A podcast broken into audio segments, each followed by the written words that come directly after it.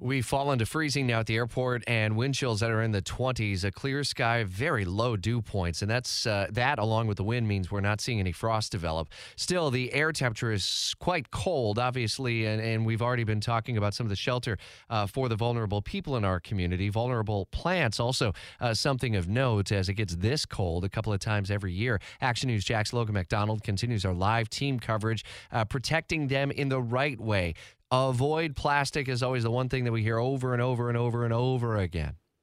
That's right. And it may sound like something trivial, but you know, a lot of people put a lot of time and money into these plants. Uh, I mean, my dad, you know, if a tomato dies in his garden, he's pouting around the house for days. So so you know it's certainly something that's important to a lot of people. And uh, we spoke with one professional landscaper who told action news jax that they will die from these freezing temperatures if you don't protect them properly. So as you mentioned plastic is one of those things you want to stay away for when you use cover. Instead use breathable material like lightweight blankets sheets or frost cloth to cover cover them up or again just the best and safest thing you can do just bring them inside. But certainly, if you're unable to or you don't have space, that's where those breathable materials really come into play. Do not use plastic.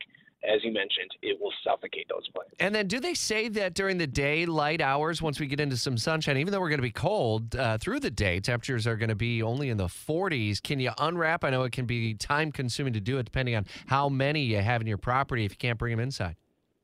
Yeah, I imagine you would be able to. I mean, at the end of the day, it really just depends on the temperatures. As they start to get in those more so cold but not freezing temperatures, you know, a lot of plants could probably survive those. But when it starts getting down in the 20s and 30s, uh, you know, low 30s or mid 30s, that's really when your plants could be at danger. So, yeah, it's really just one of those situations. Just kind of use your best judgment.